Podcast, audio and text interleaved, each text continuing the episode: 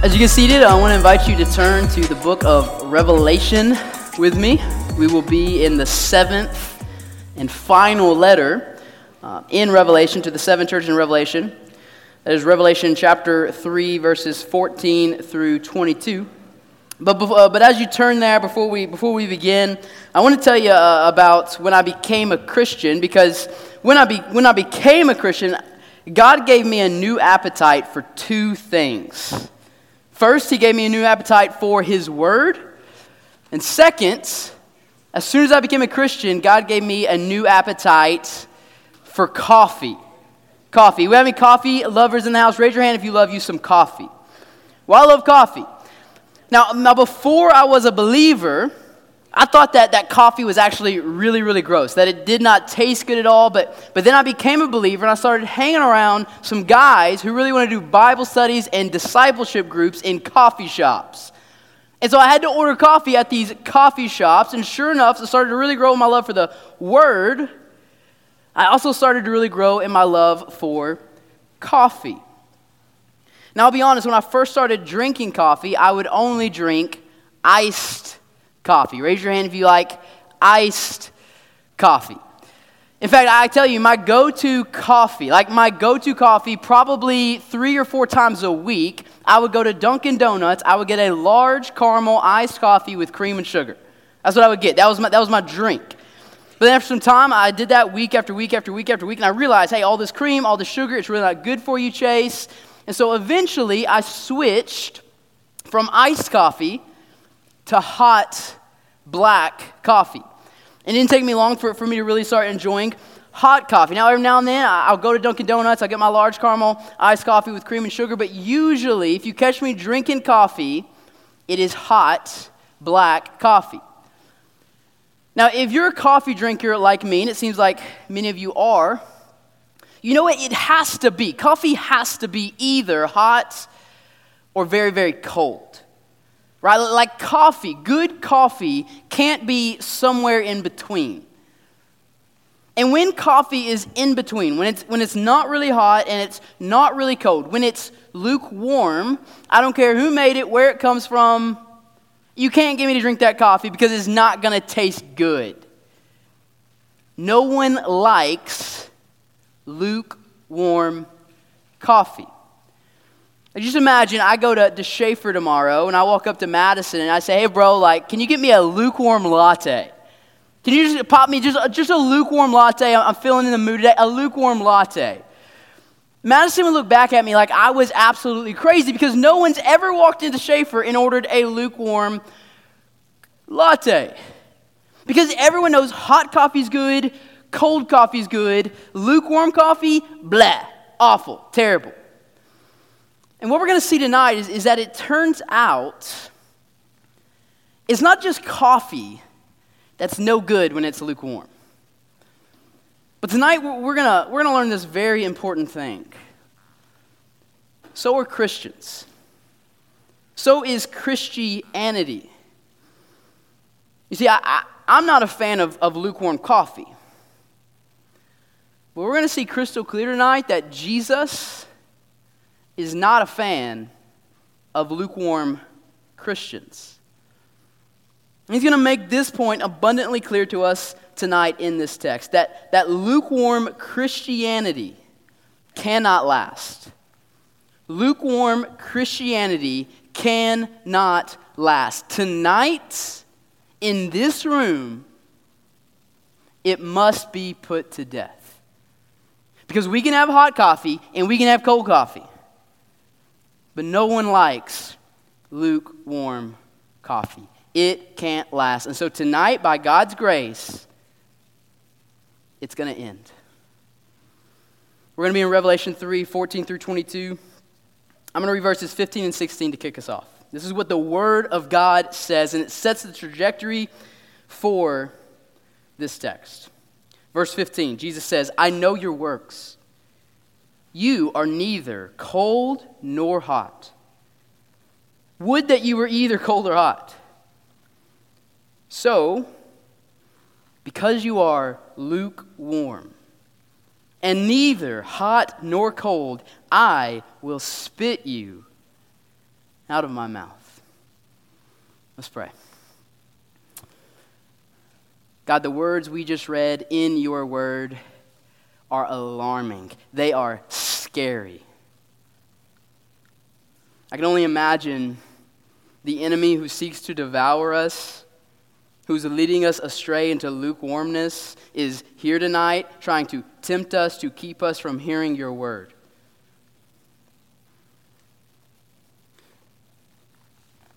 God, would you overcome him tonight? Because you have overcome him through the cross, and may every ear be tuned to your word. It might be the most important word we've ever heard. It's in Jesus' name we pray. Amen.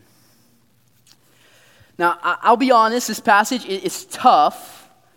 And I think this particular passage tonight, it might be one of the most well intentioned misunderstood and misapplied passages in the entire New Testament. The most well intentioned, misunderstood, misapplied passage in the entire New Testament. You probably know because we just read it at this, at this point. The passage is about lukewarm Christians. In those verses we just read, we just heard that Jesus has some seriously intense, some frightening words directed at these lukewarm Christians. And so, based on that, what we just read, many well meaning Christians interpret this passage to mean something that I just simply don't agree that it means. Namely, that first, lukewarm Christians aren't really Christians. And second, that therefore, because they're not Christians, they will be judged to eternal hell. And I think the, the fundamental error that people are making is that they don't understand the context of what Jesus is saying and who he is saying it to. In other words, I think many people they misunderstand this passage about lukewarm Christians because they don't actually understand what Jesus means by the term lukewarm. So I want us to start tonight by asking that really important question. What does it mean to be lukewarm? What is Jesus saying here? It's pretty important, right? So I want us to look down at our first verse tonight. Revelation 3, verse 14 says this Jesus says, And to the angel of the church in Laodicea, write the words of the Amen, the faithful and true witness, the beginning of God's creation. So, as he always has in, in Revelation 2 and 3, Jesus is going to begin this letter by, by doing two things. First, he's going to introduce himself and then he's going to introduce who he is writing to. And he tells us right there in verse 14 that in this final letter, this seventh letter, he's speaking to the church in Laodicea. And that's important. You need to know that. But you don't just need to know that. We just we, we can't stop quite there because the real key isn't just to know who Jesus is speaking to, but, but the real key for us tonight is to understand the context of what's going on in and around the people he's speaking to. That's the key. And if we can figure out that context tonight, I think, in fact, I know we can figure out what Jesus means by lukewarm. So, what's going on in Laodicea?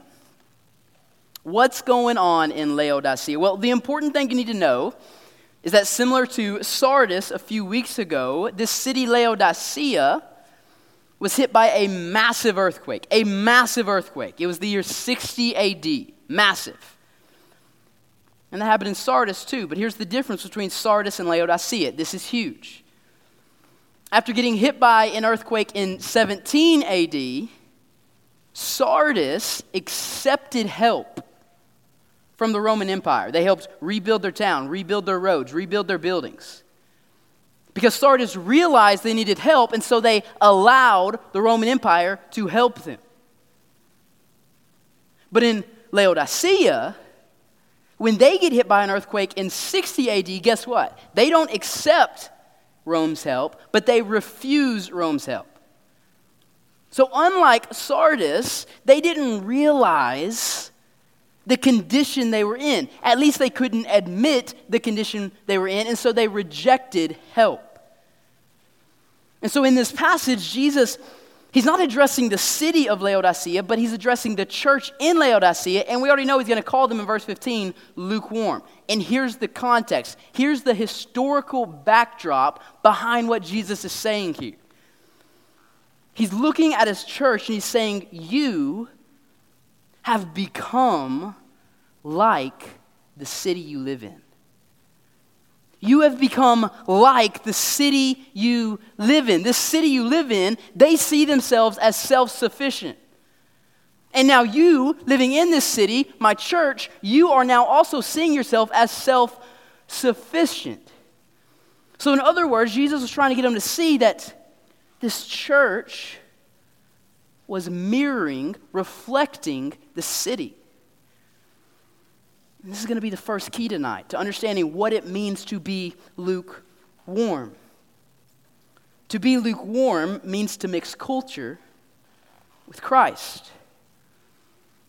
To mix or to blend or to confuse culture with Christ.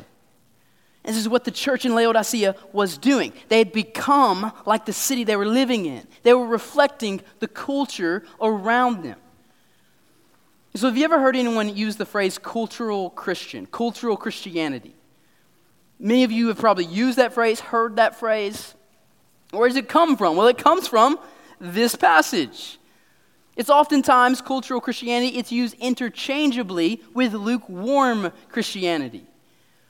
And so, according to the context of this passage, cultural Christians or lukewarm Christians, they're people who have allowed the culture around them to influence them rather than them influencing the culture around them. And I got to be honest with you guys. For, for weeks now, for weeks now, I have been dreading preaching this passage because I've known for weeks now there's just no way around what we're about to have to say next. Because this is the church in Laodicea who is mixing culture with Christ. But you guys realize tonight who else is doing this? Not the Laodicean church 2,000 years ago, the American church right here in 2023. The American church, the one that you and I are a part of, like Laodicea, we have become lukewarm. And I wish with all my heart that I could stand on this stage, pat ourselves on the back, and say, you know what, the American church, we're like Smyrna. We're like Philadelphia. We're even like Pergamum. They're pretty great. But I can't do that because the truth is, out of all of these seven churches in Revelation, there's no doubt in my mind that we, the American church, is most obviously like Laodicea, this final church. So many Christians within the American church have chosen to confuse, to mix, to blend culture with Christ. And it's absolutely frustrating and it's absolutely heartbreaking. And what's even more frustrating, what's even more heartbreaking, is I see this happening in two very different ways. You see, first, this, this American church we're a part of is mixing what I'll call the ultra left wing part of our culture with Christ. The ultra left wing part of our culture. And this shouldn't come as news to any of us, but there are churches, there are Christians all around the country who are being influenced, even being conformed to the far left culture of our day. I mean, let's just briefly consider three major issues in our current age. Three, just three. We just throw three out there sexuality, gender, abortion. These are, these are three issues in which the left wing culture that we live in is unquestionably at odds with what God's word says. You realize that? The left wing culture would suggest to you that it's not just okay, but that it is good for you to pursue sexuality however your heart may desire. Even if that means pursuing it outside of the covenant of marriage, even if that means pursuing it with a member of the same sex. Or they might suggest to you that it's not just okay, but that it's actually good for you to evaluate and even change your gender based on how you feel, regardless of the biological sex God created you to be. Or they'll tell you that it's not just acceptable, it's not just okay, but it's actually morally right for you or me or for anyone to abort an unwanted baby. Why? Because we want to. Because it's convenient for us. Because our convenience is actually more important than their livelihoods. That's our culture, and it's sick. But here's what's more sick the American church has become, is being influenced by this culture. So instead of lovingly speaking out against these issues through the absolute clarity of God's word, there's many American Christians and many American churches that are accepting and even promoting the inherent goodness of these issues. Just turn on the news. Things are crazy, and the church is a part of the craziness. And do you ever just ask, what is going on? What is happening? I'll tell you. Just like Laodicea, the American church is mixing culture with Christ. We are confusing culture with Christ. And by doing so, we are becoming, we have become lukewarm. And perhaps a lot of you are frustrated by this tonight. It is right to be frustrated. I am frustrated. But for many of us, the reality is, may, maybe being influenced by this far left wing part of our culture isn't our temptation tonight. Which is why it's necessary for us to open, us, uh, open up our eyes to this second reality. That second, the American church is also mixing or confusing what I'll call the ultra right wing culture with Christ. The right wing culture. Now, I am I'm fully aware, pretty smart guy. I'm fully aware that this is the point in the message when I could very likely get ridiculed by many, many people, including people in this own room, which tells me even more so, I probably need to say this we need to realize that to be a Republican does not mean you are a Christian. You realize that, right? And to be a Christian does not mean you are a Republican. Culture does not get mixed with Christ. I'm not saying you can't be a Republican, that you can't vote Republican, that you can't be a Christian and be a Republican. I'm not saying that. All I'm saying is Republican and Christian, not interchangeable, not synonymous.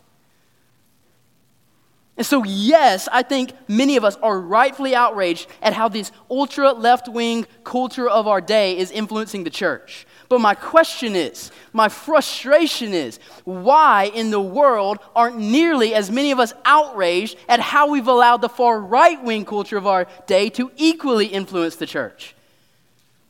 Like, what is going on? So I'll name three more issues poverty, immigrants or refugees, racial reconciliation. Three more issues, but this time it's the ultra right wing culture of our day that is unquestionably at odds with what God's word says. And it is so frustrating. This right wing culture would like to suggest to you, would like to get you to believe that the poor in this country, the marginalized in this country, they're actually not our problem. They've dug this hole for themselves. Maybe you heard that. And so, therefore, you know, you and I, we can freely ignore their needs in order to pursue our wants. Or maybe that immigrants, maybe refugees coming to this country should first and foremost be viewed as threats because they might steal your job, they might hurt you, they might make your life harder. So don't view them as image bearers of God who are seeking shelter and safety. View them as the threats they are. Or that perhaps any talk of, of race or racial reconciliation, it should just be silenced. Maybe even scoffed at because these vast racial discrepancies and segregation that exist in our country, oh, yeah, they don't actually exist. So I don't, I don't know what each of you individually believe. And I don't know what you're being told. I don't know what news station you're watching. I don't know what you're seeing on social media, but these things and so much more, coming from both the left wing and the right wing cultures of our day, they are simply against the very character of the God we just worshiped. So, when I say something very personal to you teenagers tonight, to you college students tonight, to myself tonight, to Gen Z tonight, I'm not just fluffing us up here, but I believe with all my heart that the direction of the American church, whether we will continue in lukewarmness or break out of it by being faithful to the Word of God, that's going to depend on us. My question for us is will we be lukewarm? Will we allow the culture to continue to influence our faith in Christ, or Will we wake up tonight and every night choose to make every thought held captive to Christ?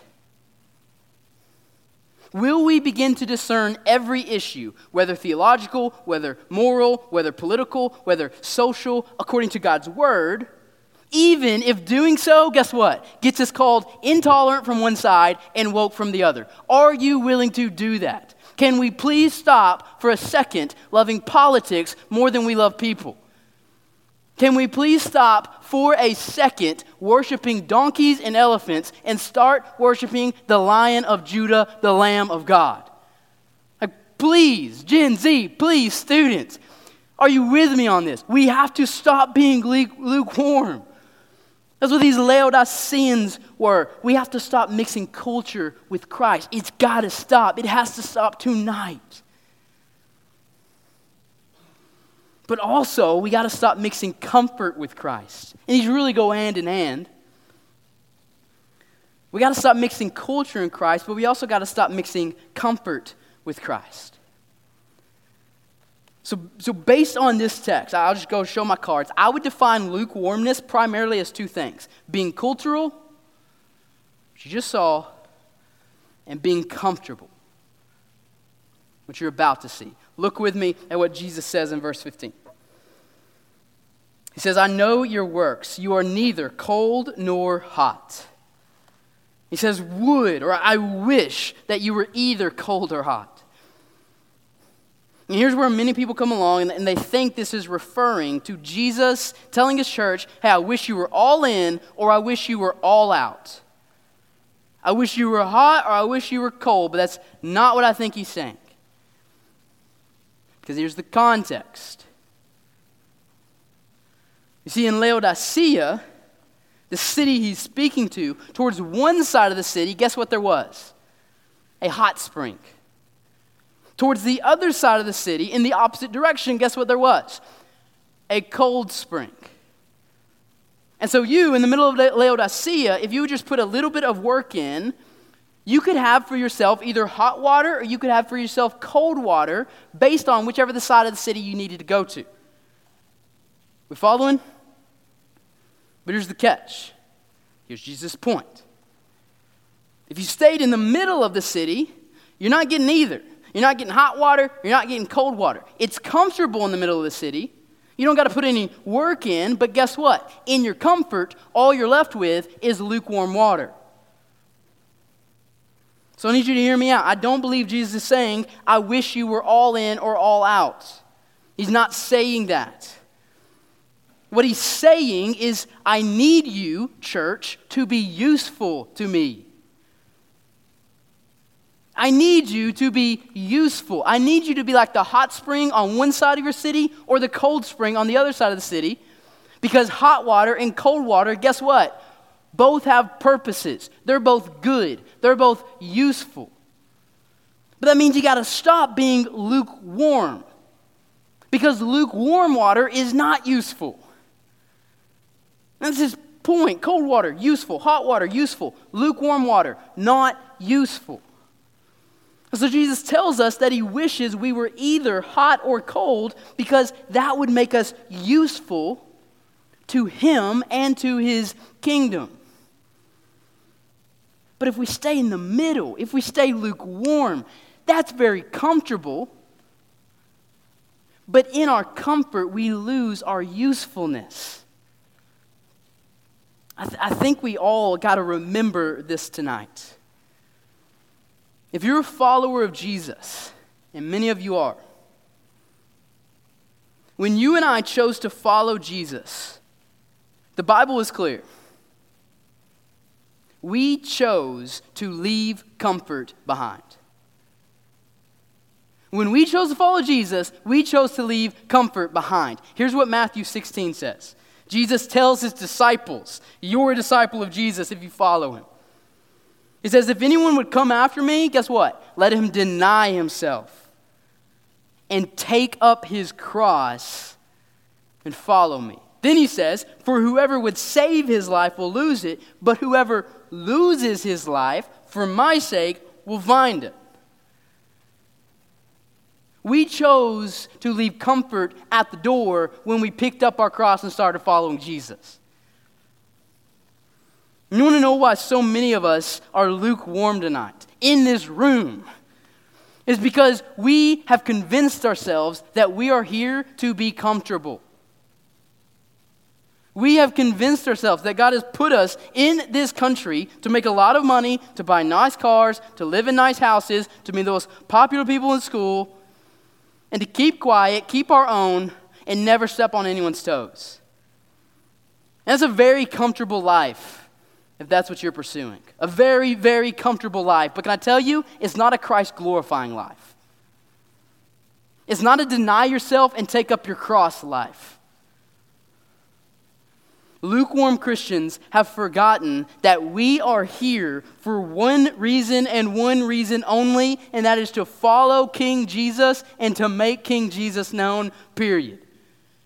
That's why God woke you up this morning. And I promise if you do that in this culture and every culture, it almost always will result in your uncomfort. I promise, go to school tomorrow and share your faith with a friend. It's going to be uncomfortable. Speak out against the culture. It's going to be uncomfortable. Follow Jesus when no one at your school, no one in your locker room, no one in your home is. Guess what? You kind of look like an outcast. You kind of look like an oddball. That's really uncomfortable. It's easy to be comfortable. But comfort leads to lukewarmness, and lukewarmness leads to ineffectiveness. And so, if you want to be effective for Christ tonight, and I hope you do, we have to stop being lukewarm. We have to get out of our comfort zones, no matter the backlash that it might cause us. That's what it means to be lukewarm, to be cultural and to be comfortable. And we got a lot of cultural and comfortable people here tonight. And so let's just ask this next question What's the problem? What's the issue with lukewarmness? Like the deep rooted issue, other than making us ineffective, what is the problem with lukewarmness? And answer that, I'm going to let Jesus do it. He's going to give us an external problem and he's going to give us an internal problem. And first, the external problem, guess what? This is a big one. Jesus hates it. Jesus despises lukewarmness. Look with me at what he says in verse 16. He says, So, because you're lukewarm, neither hot nor cold, I will spit you out of my mouth. Now, many people believe Jesus spitting out of his mouth here refers to judgment, meaning that this church and, and perhaps us, that we can lose our salvation, but that's not true. Instead, this, this statement is referring to a church, to a type of Christian that makes Jesus sick. I'll use this illustration. What, what would happen if I were to drink lukewarm coffee? I was expecting it to be hot. Maybe I was expecting it to be an iced coffee, but it's lukewarm. What's going to happen? I'll tell you what will happen.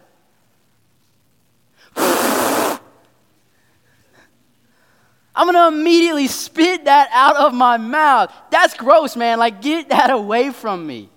I don't want lukewarm coffee. I'm disgusted by that. But the spitting lukewarm coffee out of my mouth, does that mean I'm never drinking coffee again? Spitting lukewarm coffee out of my mouth, does that mean I'm never going to that coffee shop again? No.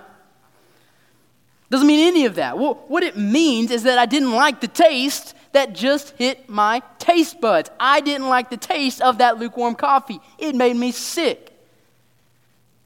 It made me spit it out to taste it. I didn't like it. That's what Jesus is saying. Your lukewarmness makes him sick. He hates it. When it touches his tongue, he wants to spit it out. When you touch his tongue, he wants to spit you out. You don't taste good to Jesus if you're lukewarm. You don't please Jesus. You upset Jesus. You have angered Jesus. So when he says, I'll spit you out of my mouth, he's not saying you can lose your salvation or that you were never really a Christian.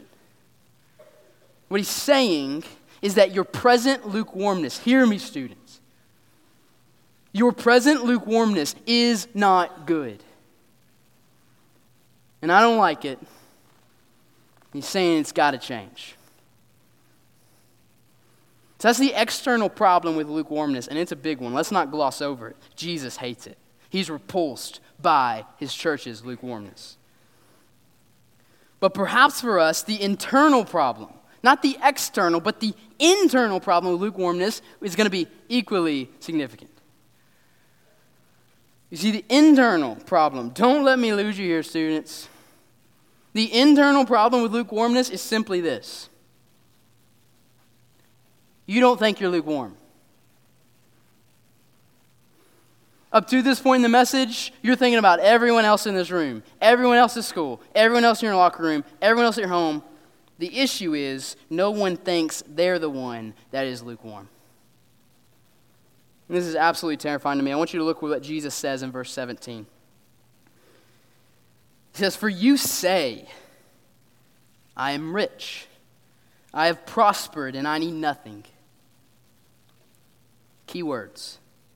Not realizing that you are wretched, pitiable, poor, blind, and naked. See, here's the internal problem with lukewarmness. Nearly everyone who comes across this passage in Revelation 3 always assumes it's talking about anyone else. Like, just look at what I see it. They genuinely thought they were okay. They thought they were rich, that they were prospering, they didn't need anything, all the while failing to realize that they were not okay at all. That is the internal problem with lukewarm Christians. They don't realize. We don't realize we are lukewarm. And my hunch is that very few of us in this room, if any up to this point, actually believes that this passage is talking about us.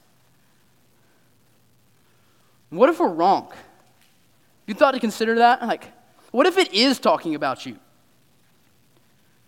What if Jesus tonight, through his word, is actually speaking to you tonight and saying, You're lukewarm, and I don't like the taste you've put in my mouth? I'm afraid many of us are, are more lukewarm tonight than, than we realize. If you don't believe me, I'm going to ask you uh, just a couple of questions. I want you to focus on these questions. I want you to answer them silently, but I want you to answer them honestly. Question one Do you agree with what I said earlier about sexuality, gender, and abortion?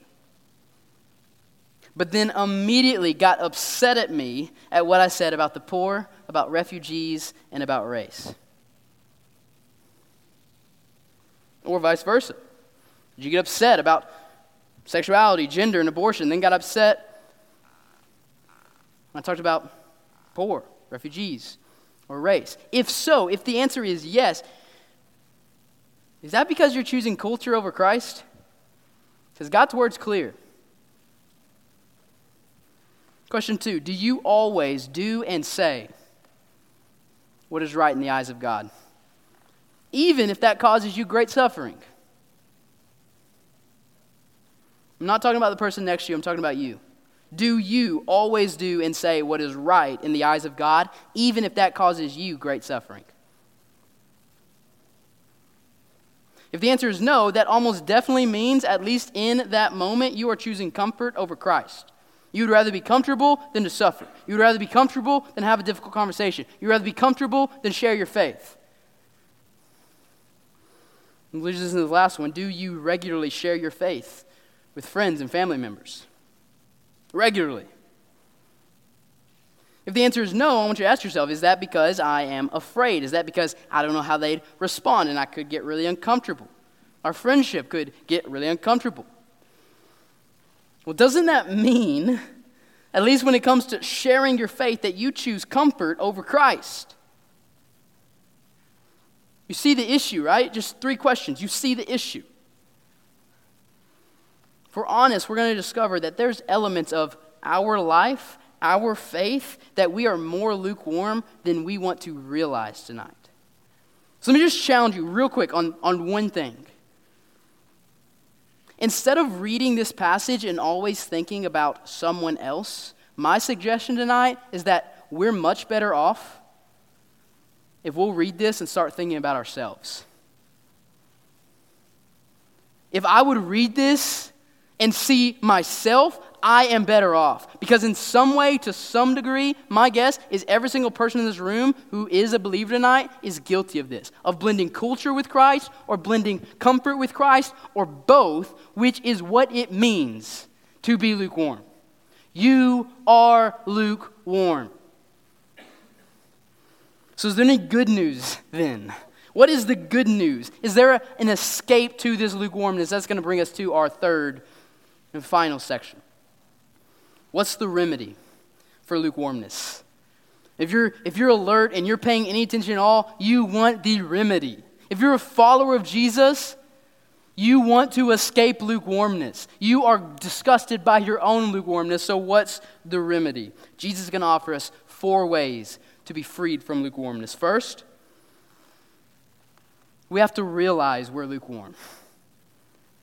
You have to realize you're lukewarm. Jesus says this in verse 18. He says, I counsel you to buy from me gold refined by fire, so that you may be rich, and white garments, so that you may clothe yourself, and the shame of your nakedness may not be seen, and salve to anoint your eyes. So, according to Jesus, this is his counsel to you and me tonight. We have to realize areas of our life, we are lukewarm. We are not okay. And we got to realize that it's only through Jesus that we can buy what we need to overcome this lukewarmness. And when he says, buy from me, that is referring, I think, to faith. So, in essence, what he is saying is if you want to overcome your lukewarmness tonight, what do you need to do? Step one, you need to trust in Jesus.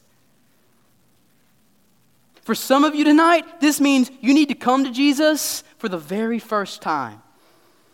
Because if I'm being honest, some of you need to realize that you're not a lukewarm believer, but that your lukewarmness is an indicator that you are just an unbeliever. Because you've been lukewarm since day one of this thing. That's not evidence of faith, that's evidence of unbelief. And the only way for you to cure your unbelief tonight is to put your faith in Jesus for the first time. And for others of us in this room, it means we need to come back to Jesus tonight. We need to come back to Jesus. We need to leave behind cultural and comfort for the sake of following Jesus more faithfully tonight. And so I just want to invite all of us, including myself, to come to Jesus tonight, to look to the cross and to see the price that he has paid. And then to realize that the only response to what he's done for us is to totally trust in him, to wholeheartedly follow him today and every day for the rest of our lives. You don't trust in Jesus once. If you trust in Jesus once, you trust in Jesus every single day of your life. We have to wake up and realize this tonight. Second, we must repent of our lukewarmness. Verse 19 says, Those whom I love, I reprove and discipline. So be zealous and repent. So here God promises to discipline those who are believers who have become lukewarm. And, perhaps, just speculating, perhaps this discipline to you, lukewarm believer, tonight came in the form of a wounded ego. I've studied this passage for some time.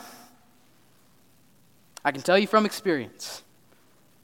This is how God seems to discipline. He will wound our ego so that we would repent of our pride, our sinfulness, and follow Him more completely. And if we don't repent tonight, you know, perhaps, just speculating, God's discipline for your lukewarmness is going to come in a much more severe way. I don't know. I'm not God. What I do know is this His discipline is loving and it's meant to lead you to repentance. So if you realize you're lukewarm tonight, and we all probably are, then we must repent. And third, we must be restored to Christ. Realize, repent, and be restored. Look with me at verse 20. Behold, I stand at the door and knock.